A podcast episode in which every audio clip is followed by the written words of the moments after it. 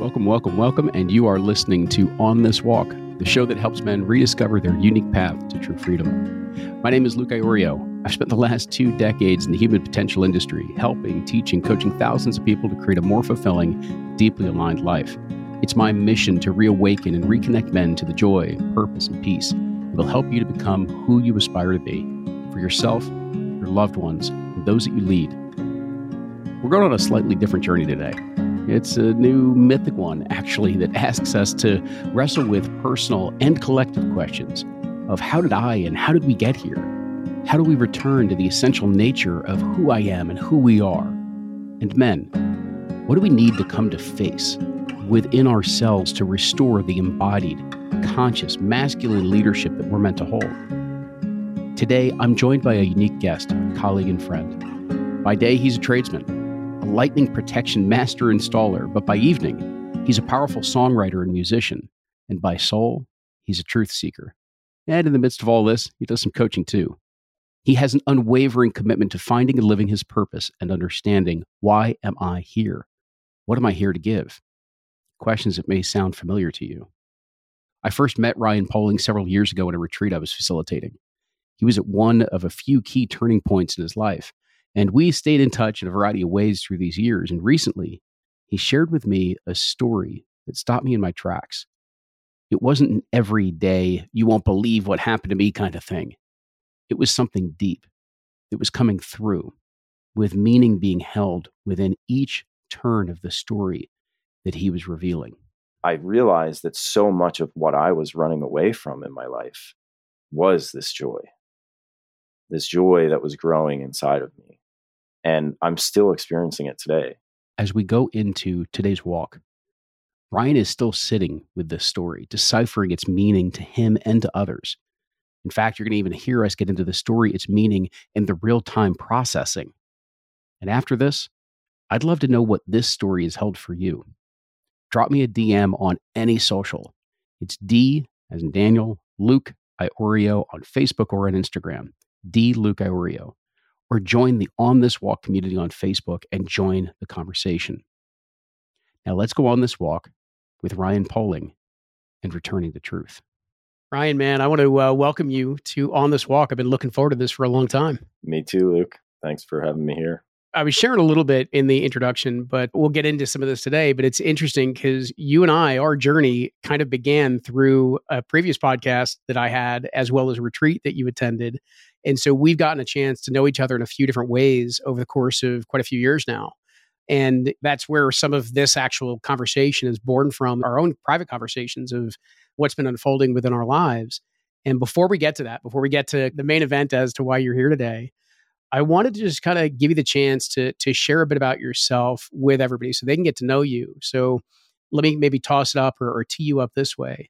Of what is an experience or a couple of experiences that you've been through in your life that have really shaped you into who you are today?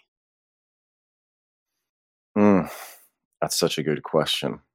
One of the main experiences that comes to mind is the struggle that I went through to buy my house that I currently live in and the land that I currently live on. I was a workaholic more or less for 10 years before I bought this piece. And I thought that when I bought this house, everything was going to be great and all my problems were going to disappear and I would be able to take it easy and things would get easier. And a couple months into living here, I noticed I was driving on the road up here, and the roads are beautiful in New Hampshire. But I remember being stuck behind this slow driver, and this aggravation started welling up in me. And I was like, where is this coming from? I thought this was gone. I moved. I got my house. And I realized that all the problems that I was facing in my life were inside of me. And I think that was a very catalytic moment in my life to start to really dive in deep to, there's got to be something more than what I've been living for the last 10 years. Before that, I was more or less a dumb kid, and I didn't really have any awareness of anything. But I had this mission of buying this house. And when that mission was accomplished, it was like, I felt so empty.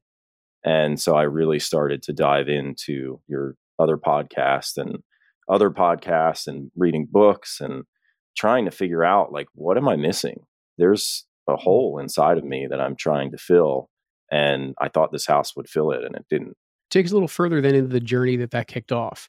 Like you said, it was, maybe some podcasts, it was reading books, it was some retreats. Tell us a little bit about what that next stage of the winding journey has looked like for you. It was a lot of unraveling. So I was divorced shortly after. So I married my first ex-wife before we bought this house. And then within a year of us getting this place, I was divorced. As I dove into myself and I started to face emotions and things that I had, largely put to the side as I was working to get this place, and I realized that I was really, by being a workaholic and having this mission, I was running from all of those things. And so as I started to unravel those things, I started to grow a lot. And my first ex-wife wasn't on the same path. And so we grew apart very quickly because I just dove right in. Since then, I've been married and divorced again. I've lost all of my financial wealth very recently. My band that we were working on for 4 years and putting a lot of heart and soul and effort into, that ended as well. To sum up, the journey since then has been a lot of deconstruction of my life. And that has unearthed a lot of pain and grief, and it's unlocked a lot more questions. The more questions that I ask, the more questions come, and it's given me a lot of things to consider as far as how I've lived up to this point, and how so much of that has not been, it's been for my highest good in a way, but it's also been a mechanism for me to stay in control. There was a lot of external pieces that validated my sense of I'm on the right path. Yeah. When all those external pieces were taken away, all but my house, it was like, okay, I got to give up some control here and lean into what life has in store for me instead of what I think. It's been a deconstruction period since then. So let me ask you one more question before we get into this unbelievable story that I would like you to share today. I think this last question here that I've got for you is that through all this deconstruction, through the losses that you have experienced, and it's like you said, all these major external markers within your life, relationship, money, things like that, have fallen away in all these different ways.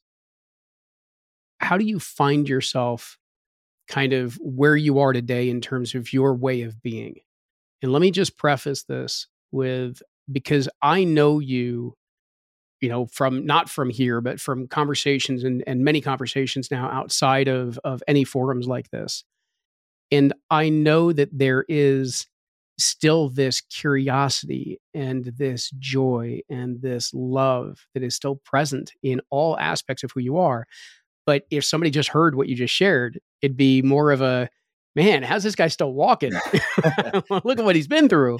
Yeah. And so I was wondering if you could just kind of comment on, with all that deconstruction, with all the loss, what is it maybe that you're connecting to now or finding now that's giving you these incredible seeds that are growing into something new? Yeah, thank you for that question. It's really this feeling that I have that I am here for something great, something greater than myself, some form of service to mankind. And life is showing me that as things that I have created have fallen away, I'm getting bits and pieces of this bigger vision of how I'm here to serve, and how through this whole, all of this deconstruction, all of this loss, all of this pain, how I have been divinely held by life itself. And it's almost like, that story, the footprints in the sand, how, Spirit has carried you through all these times. You're sitting there and you're like, where are you? And meanwhile, you're like a baby in Spirit's arms, just being held through all this stuff. And I could go into a million different signs and stories of how I've experienced that, but it's really just this strong belief that has come into me that I am here for something way bigger than myself. And there's a faith and a trust that's tied into that I'm struggling to lean into, but also leaning into.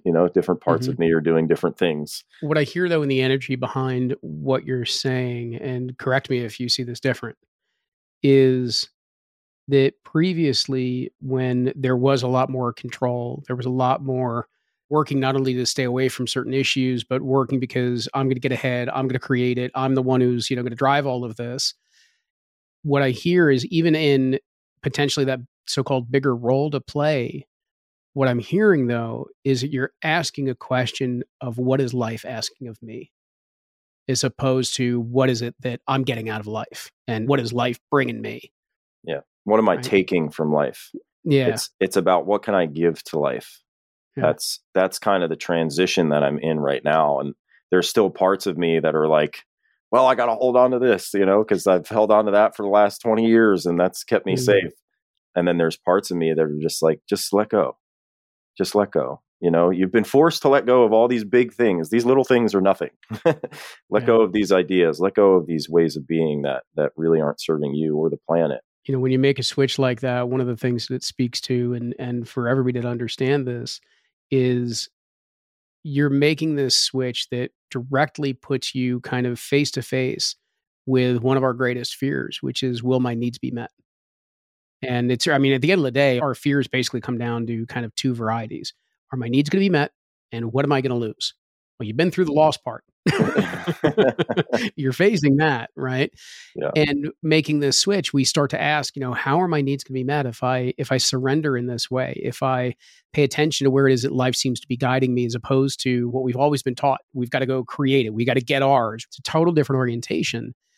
And yet, as you have experienced, you've achieved some of the things that you wanted to achieve, only to find out that that wasn't it, that was not going to provide you what it was that you wanted. And when all of a sudden the deconstruction was there, they fell away because they weren't supposed to be there anymore. And so you've experienced that. However, interestingly, your land is still there. So yeah, we'll leave that one as an ellipsis. My land. Yeah. Yes. No. Yes. The land that you get to care for. Let me say it that way. I do want to switch gears because I want to just give ample time to why I asked you specifically to be on the show today. Aside from the fact that we could dive into so much of what you've already brought up for the next hour. But another gentleman that we kind of circle with, as it were, you shared a story of something you connected to very recently. And I received this in a very, very powerful way. I mean, it was as if you had almost lived through and kind of rediscovered an old mythical story in the way that this seems to have come through. And so I wanted to give you the space and to say first, set a little bit of the scene of like, how did this even unfold? Where were you? What was going on? I know that a lot of this centered around some back pain you were experiencing. So let us know like what the scene was and give us an orientation there. And then tell us what unfolded. Tell us what it is that came through and take us through the story. One of the things I've struggled with is caring for my body. And you'll see how that ties into this story. I've been making an effort and I've been having massages done regularly.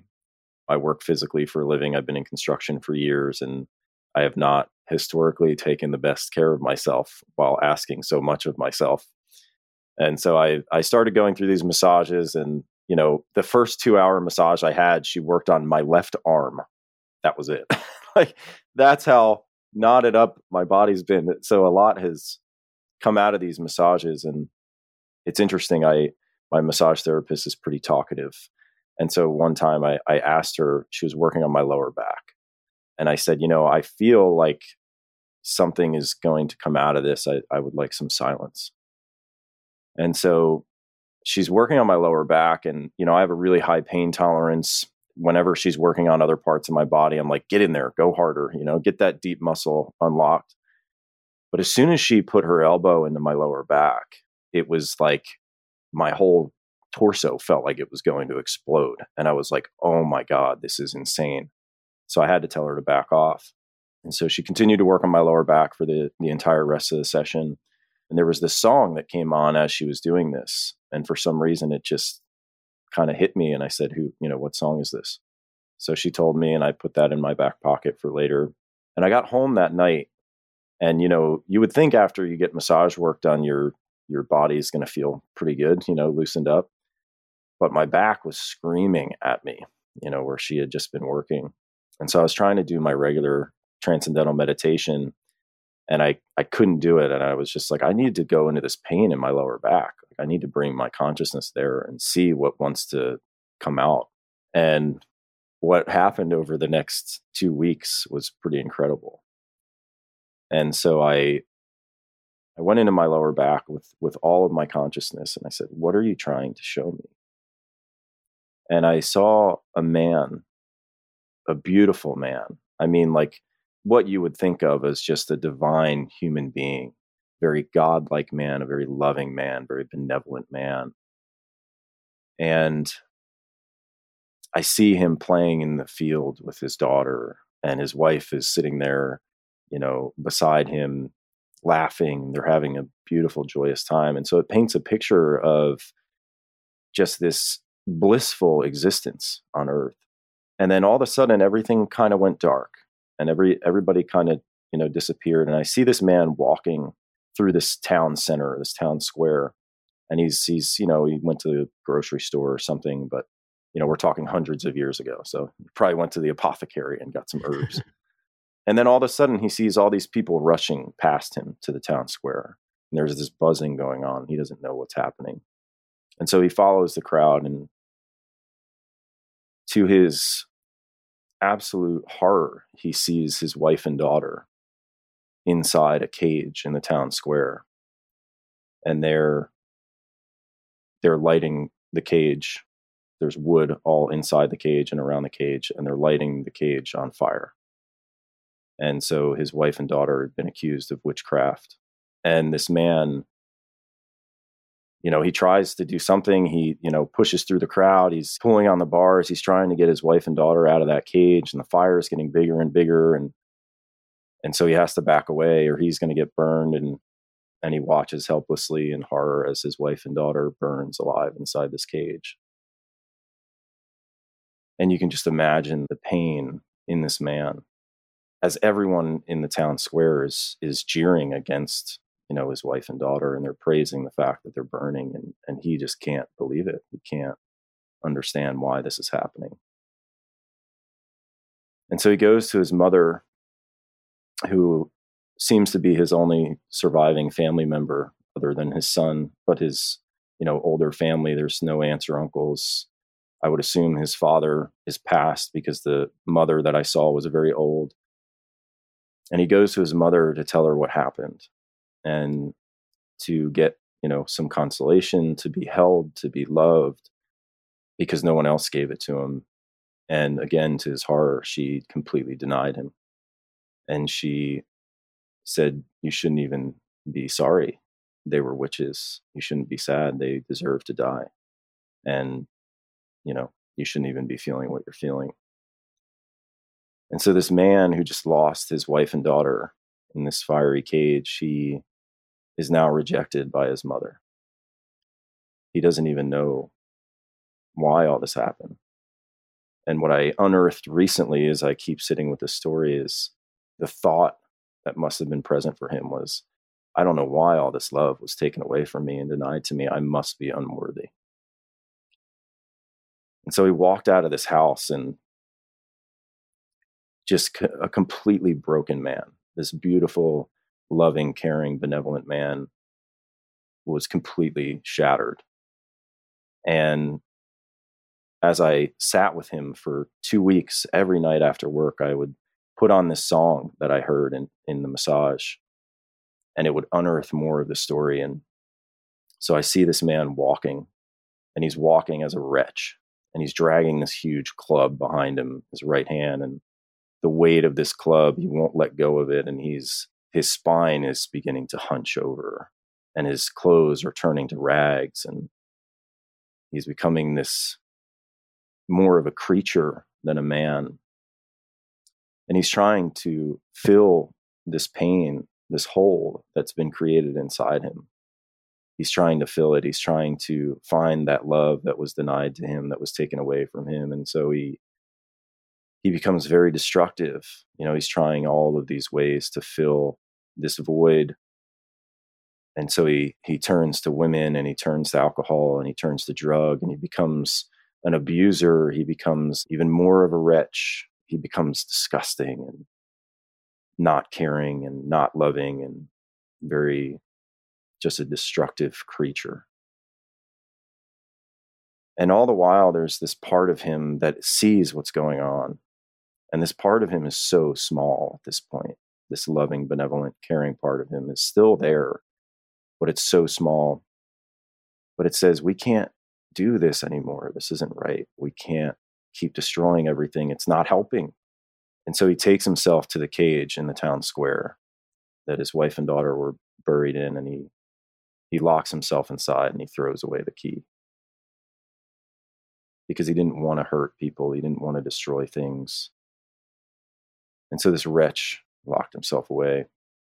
And all the while, there's kind of this side note of the story that this man has a son. And he abandoned his son to walk the earth as a wretch. So we can see how the wound gets passed down generation to generation.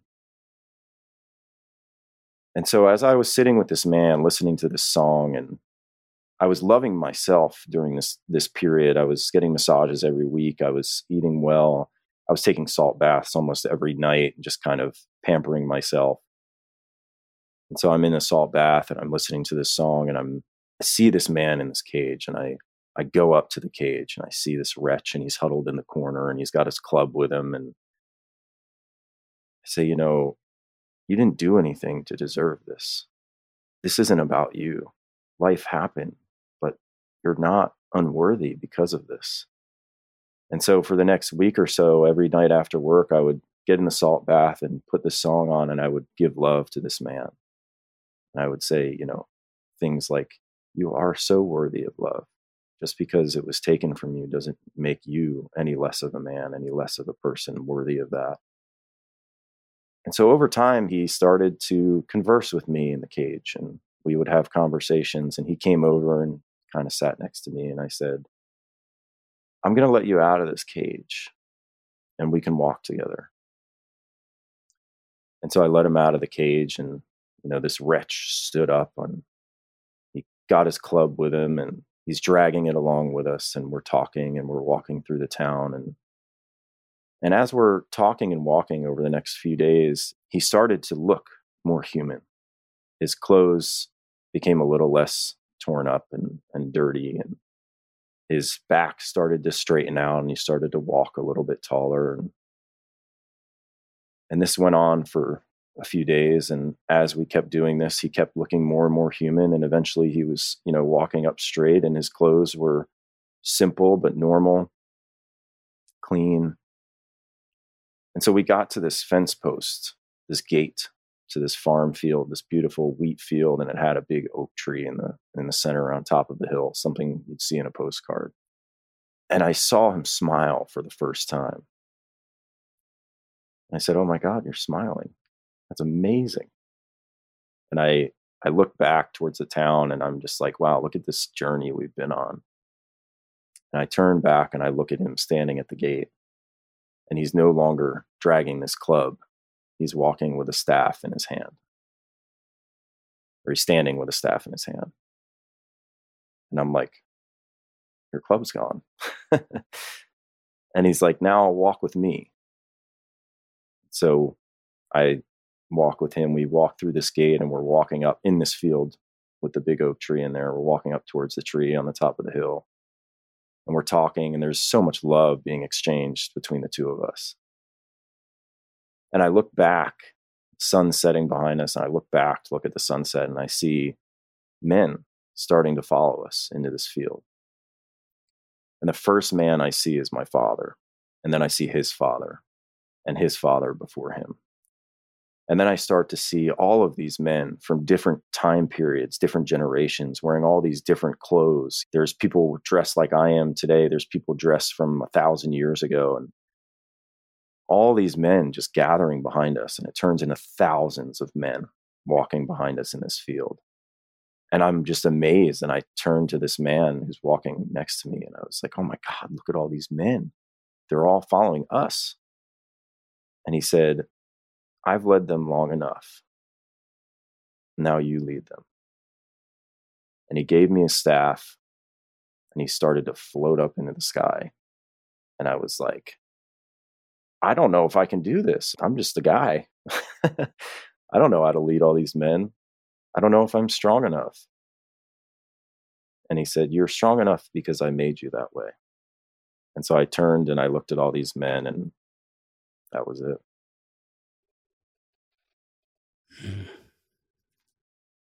That was quite a story, Ryan. Pretty profound to come out of a muscle in your lower back. I was going to say, all that from an emergent pain in your back, in your lower back. I think the first thing that I want to ask you is, and I know that this story has revealed itself to you not all that long ago, right? This is all fairly recent. But in the time that you have had to sit with this since, what does the story mean to you today? I look at it for myself and also for the human collective. And what I see happening in my own life right now is this, the story of the man trying to fill himself, trying to fill some kind of void that's inside of him that he doesn't understand. And I've done this with sex and alcohol and being a workaholic. And I see the collective and the way that we have destroyed and dishonored the earth, the way that we have just taken and taken and taken, the lack of trust. And so I see this period of this wretchedness that was birthed from this pain. I don't know if there was a pain in my own life that started this. I think this was before I was even born. Mm-hmm. But I see this collectively as the time of the wretch is coming to a close. And it's time to start living in a completely different way. And it's time to start leading in a completely different way so that generations after us learn to honor the earth, learn to respect her, learn to respect their fellow man and women. Something that I feel has been very small. There's been a very small percentage of people living like that up to this point. And I feel like we're in a time of a greater awakening of people beginning to realize how we have lived, how destructive it's been, how we want to change and move towards something different. And I see that happening in a micro level in my own life of how I've struggled and been a workaholic. And now I'm like, there's got to be a different way. I don't want to live like this anymore. I don't want to hurt people. I don't want to hurt myself. I don't want to have all these painful massage experiences because my body is completely overworked and not honored.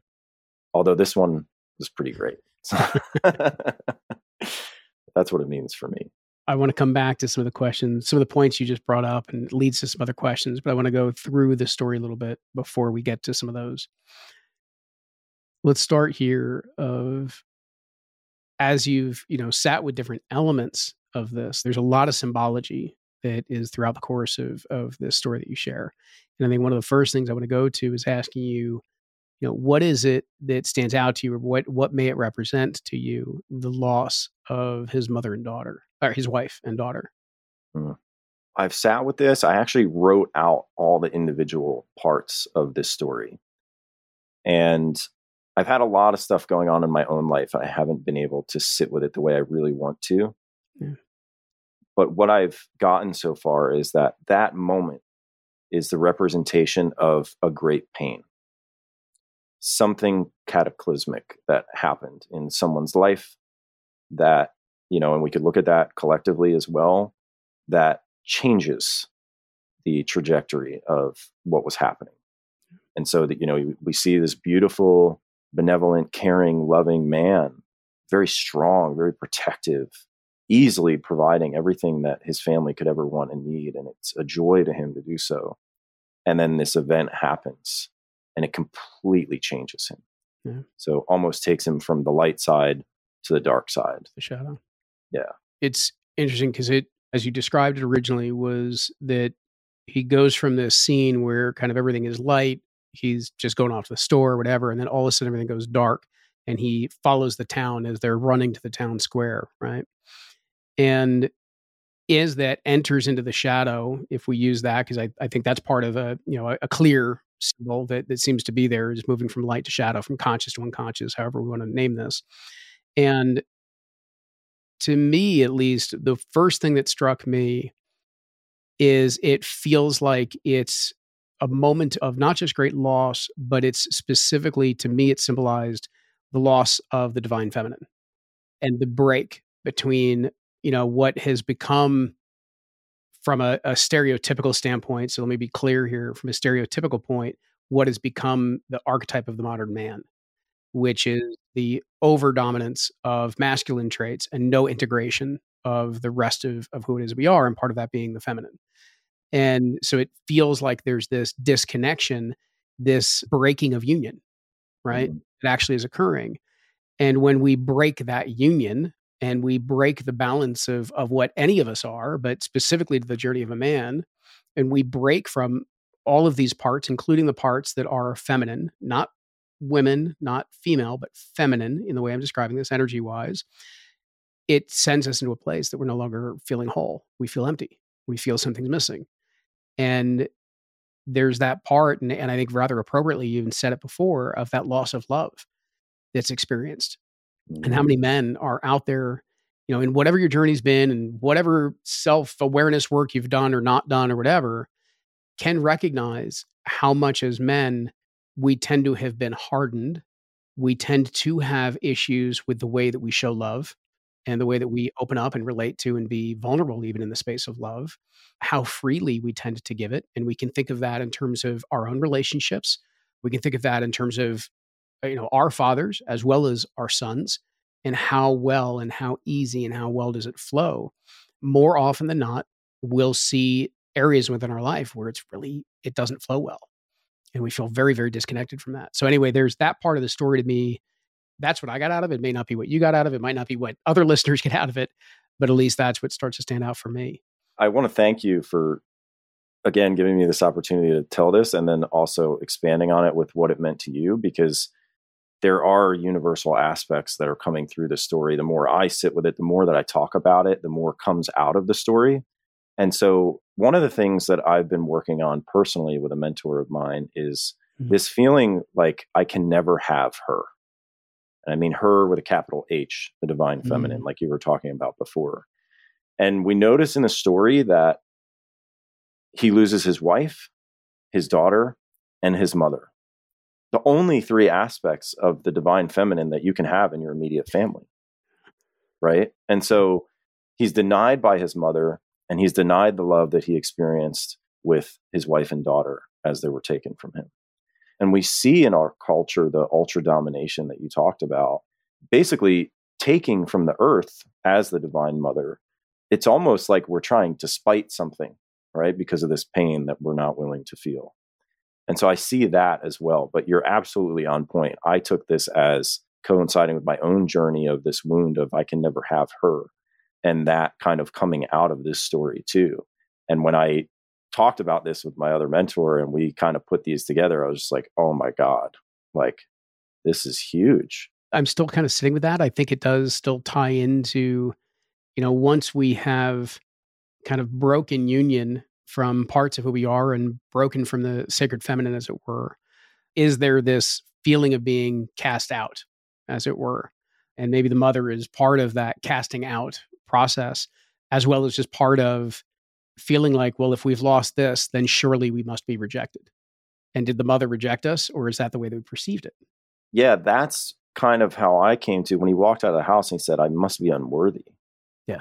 You know, well, even my mother doesn't love me anymore. Even my mother won't hold me anymore. It's the final nail in the coffin. That's just like, okay, I'm in the shadow now. You know, there was like a piece of hope before he went to the mother. And then when he was rejected again, it was just like, nope. Yeah. Your life is going in a different direction now. So then I'm curious of, before he gets to locking himself into the cage, you describe the path he goes on, and you can almost see this de-evolution, so to speak, of this man as he begins to break down. He feels the weight of everything that he is going through and has gone through. He's carrying this big club behind him, this heavy club, which I'm curious if you have some thoughts on what he's carrying in that club. Maybe jump off of that and just share anything else about that stage of the journey. Yeah, so it is a de-evolution. Think of like Gollum from Lord of the Rings. He turns into this creature, you know, who still resembles loosely a human being, but it's like people don't want to be around him. And so The club, I feel like it's a metaphor for the pain. Yeah. It's this huge weighted club. I mean, picture like Fred Flintstone. That's like giant. You know, it's this huge weighted club, but we have to notice that he's holding on to it. He won't let it go. And he's dragging it along with him willingly. So there's something in there that I want to sit with more. And I'm curious what your thoughts are on that. But to me, that club is the pain. He's not learning to hold it in a way that is serving him or serving life. He's just dragging it along with him, and it's hurting him. It's interesting to me because I also relate to it as kind of the weight of pain that is there. But it's interesting to me that the symbol is a club. He's not walking around like Atlas with some big rock, big boulder on his shoulders, right? Instead, he's walking around with a club.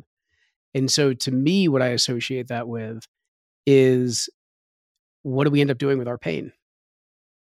We end up beating people with it. Creates harm.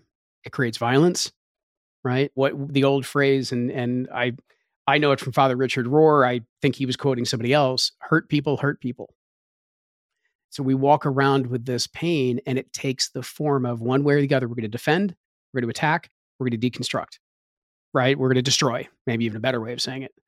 And so it's interesting to me that the weight of the pain takes the form of a club. And we see it in the story. You know, he becomes an abuser. He's raping women. He's hitting them. He's destroying everything that he comes in contact with. Yeah. And it really is that the metaphor of like that pain creates pain. Yeah. And then there's this moment where he knows there's that little part of him inside, but the little part of him can't take back over yet. And he makes the choice to lock himself in the cage. I'm curious about your thoughts or what that has spoken to you, because that's very interesting to me that I'm no longer going to keep doing this, but the way that I'm going to protect others and protect myself is by locking myself away. You know, that may be something that I'm being called to sit with more. Mm. It's a symbol of protection. So the little beautiful, benevolent, loving, caring piece of this man is like, I need to keep myself safe and I don't want to hurt people.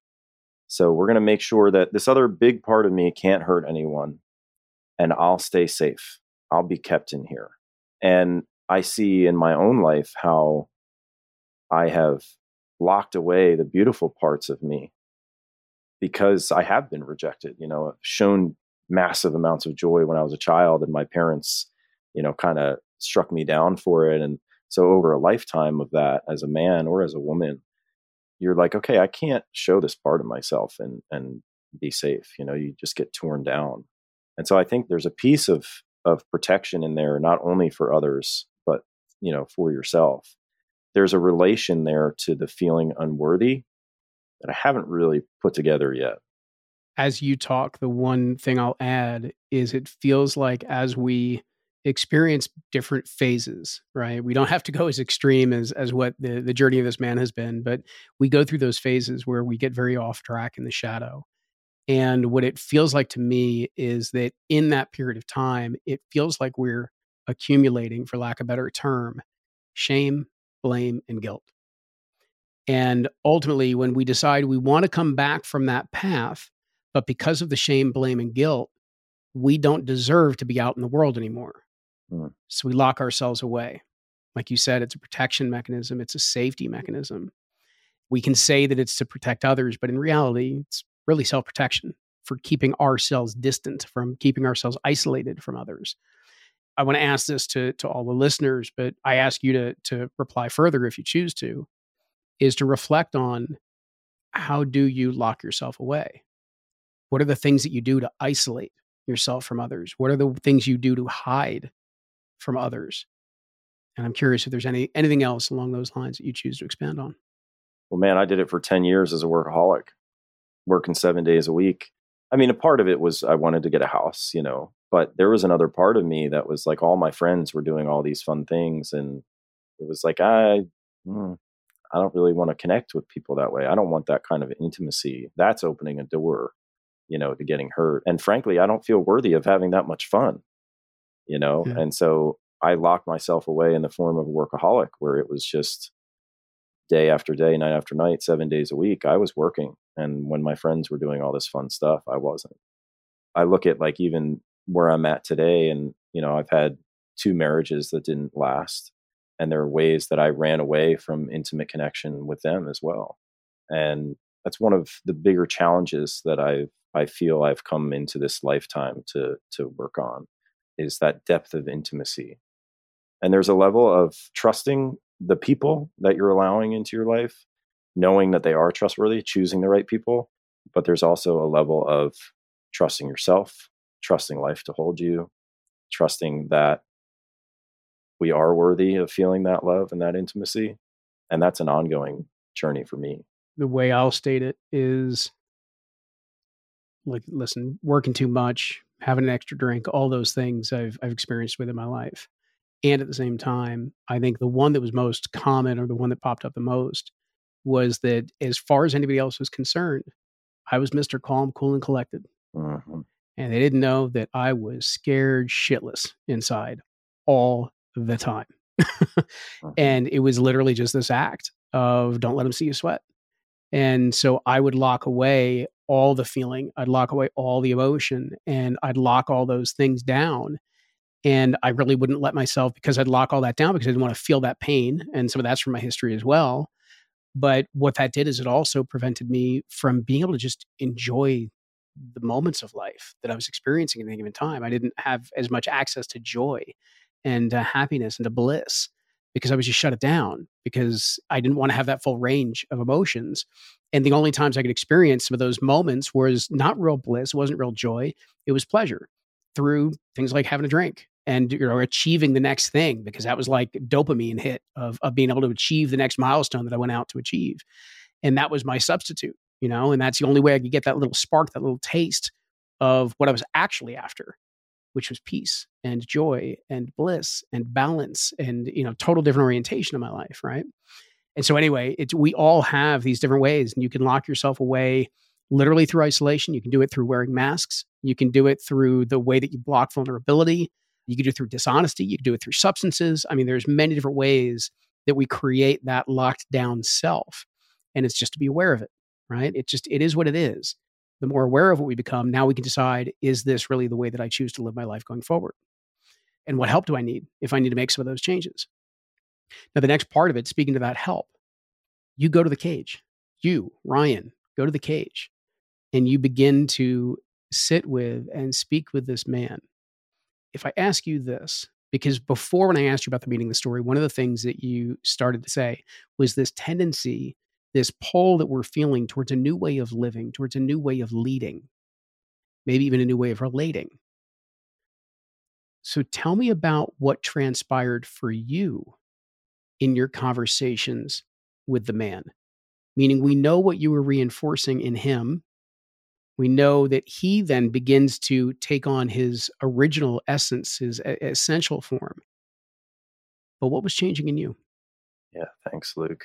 I do look at this man's story as my own. And I see so many similarities of, you know, obviously a much lesser scale of, you know, I'm not doing what he was doing, but I do see it as me. And so I went to the cage, and I poured love into him. And so as I was doing that, I was pouring love into myself. And, you know, the salt bath is a great, you know, over those 2-3 weeks, I was in the salt bath every night. And so I was pouring love into myself too. And, you know, I had just lost all of my financial wealth. I had just lost my marriage. My band had just ended. All of these big things. And so there was a lot of turmoil in my life at the moment. But as I was pouring love into this man, I was pouring love into myself. The impact that those losses had on my life started to lessen. Mm. And it was like, I was able to feel the emotion. And I was also able to feel a shit ton of joy. Mm. I realized that so much of what I was running away from in my life was this joy that was growing inside of me. And I'm still experiencing it today. The more I sit out in nature, the more this joy just continues to bubble up in me. And it was like, oh my God, is this what I was afraid of the whole time? Is this what was so terrifying? And I'm sure there's other things, but that's something that has been a huge shift for me, is even amidst this huge domino of losses that has been in my life, I've been able to experience more profound joy than I ever have. It's interesting. And I'm going to ask a question of both of us that I have no idea where this is going to go, but let's see what happens. I've also seen this personally, and I've experienced this with a lot of clients that I have worked with through the years. We think of fears, but usually when we think of fear, we think of the fear of, you know, what's going to happen. We think of the fears we're going to be rejected. We think of the fears our needs aren't going to be met. But for a moment, what do you think we fear in joy? I think we fear that we're going to lose it. Just like this man lost it. Mm. So much of what he experienced was joy, and it was taken away like that. And we don't want to feel that pain of that again. Yeah. And I feel it all the time as this joy comes up. I'm like, is this going to last? I notice this hesitancy in me of like, okay, I'm crying now, but you know, is it safe to do that? You know? And so I think that we fear the loss. I think that's a big part of it. I know we all have some form of an abandonment wound, but that was huge for me in my relationship. My recent relationship was, things were really great for a time, and I feared the loss of that. And so did she. Mm-hmm. And we created the ending of our relationship out of that fear. Yeah. You know, so it's interesting how fear becomes a self-fulfilling prophecy of, we fear the loss, and through that fear, we actually create it. Yeah. It is interesting. And I think you're very much on the, you know, on point with, we fear some of these incredible states of being like joy because we fear that we're going to lose it all over again. And in many instances, we either didn't make it through, or we barely made it through the last time that we had that loss. And so we question, oh my God, if I got to go through that again, I don't know if I can do it. And I absolutely relate to that. And, you know, as I've looked at different phases of my life, and I've thought about different things that I wanted to take on as an example, different things I wanted to get into, it is that fear of, my God, you know, I've been through that before. And what if it doesn't work out again? I don't know if I can pick myself back up a third time, a fourth time, a fifth time. And at what point do I just lock myself back in the cage to keep myself safe? We hear it all the time with people with intimate relationships. That's one of the biggest wounds that we have of, you know, a woman will say, oh, I'm done with relationships. I'm going to be single till I die. And men will say the same thing. Yeah. I was also going to ask, you know, what is it that we fear in love? And part of it is the loss. But I also think that with love, because it's in relationship, we fear what's going to be exposed. Right? We fear what's going to be seen within us. And is that what's going to create the loss? Like, are we going to be exposed as a fraud, or not that good of a man, or not that good of a woman, or whatever the case may be, where we feel like we're going to be rejected at such a deep exposed level that we will be shattered. As you described, the man losing his wife and daughter that way, we will be shattered. I also feel like there's a fear of the merging. There's like a fear that through merging with another person, we'll lose ourselves. Yeah. And I know I fucking did that in my last marriage. And I actually grieved the loss of myself more than I grieved the loss of the relationship. But it was such an intense merging. It was very unconscious, and ended up being a very toxic relationship, but it showed me a lot. And so I do think that on a subconscious level, there is a fear of that merging of, we're putting our bank accounts together, and we're moving into a house together, and I don't have my own space anymore. I feel like there is a fear of that. Like, we're going to lose who we are in a relationship too, along with, we're going to lose that love that we're experiencing. It's another good way of saying it, because I even see that in this sense of, in not just our intimate relationships, but I see that at a collective level right now, where we're seeing this unbelievable polarity around individualism and collectivism. And I think there's a lot of misunderstanding as to all of these things, as there usually is, because there's a whole lot of gray. It's not anywhere near black and white, or, you know, left, right, this, that, whatever. And there is that feeling of, how is it that I can be both an individual, but also belong to something that gives me that sense of deep connection with others, but in a way that enhances who I am. I don't lose myself in that. Mm. And we're watching that.